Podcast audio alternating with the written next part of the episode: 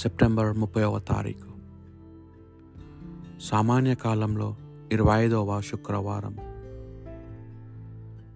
మొదటి పట్టణము ప్రవక్త అయిన జకరియా గ్రంథము 2వ అధ్యాయము 1 నుండి 5 మరియు 10, 11 వచనముల వరకు.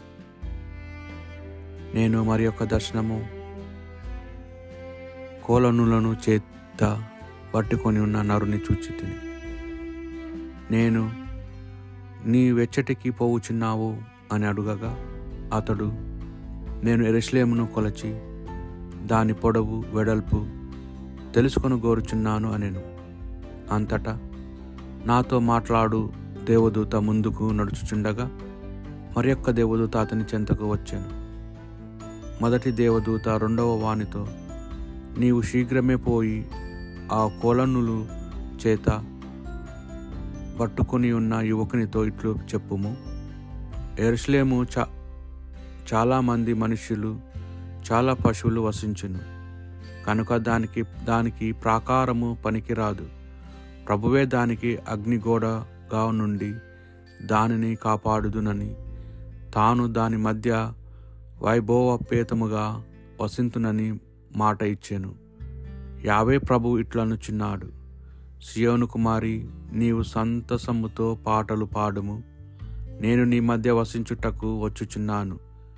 ఆ కాలమున పెక్కు జాతులు ప్రభు వద్దకు వచ్చి అతని సొంత ప్రజలగుదురు.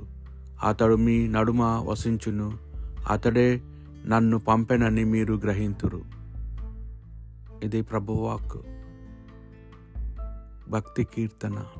కాపరి మందను కాపాడునట్లు ప్రభువు మనలను కాచి కాపాడును.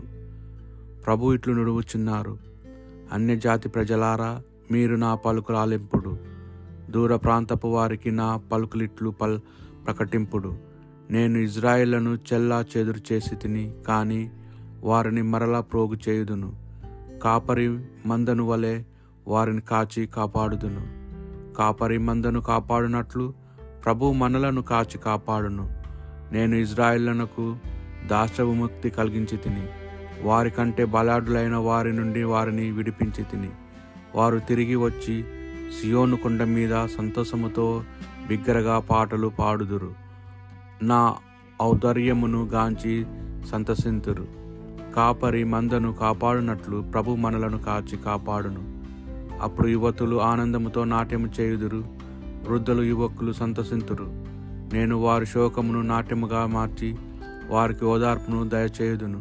సంతాపమునకు బదులుగా ప్రమోదమును ఒసగుదును. కాపరి మందను కాపాడునట్లు ప్రభు మనలను కాచి కాపాడును.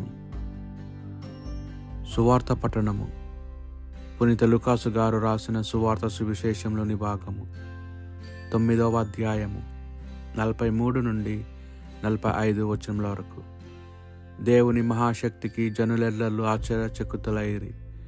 చెవియొగ్గి ఆలకింపుడు, మనిషి కుమారుడు ప్రజల చేతికి అప్పగింపబడబోచున్నాడు అని పలికెను. శిష్యులకు ఇది బోధపడలేదు, వారు గ్రహింపకున్నట్లు అది వారికి మరుగు చేయబడెను. కానీ ఆ విషయమై ఆయనను అడుగుటకు వారు భయపడిరి. ఇది ప్రభువు సువిశేషము.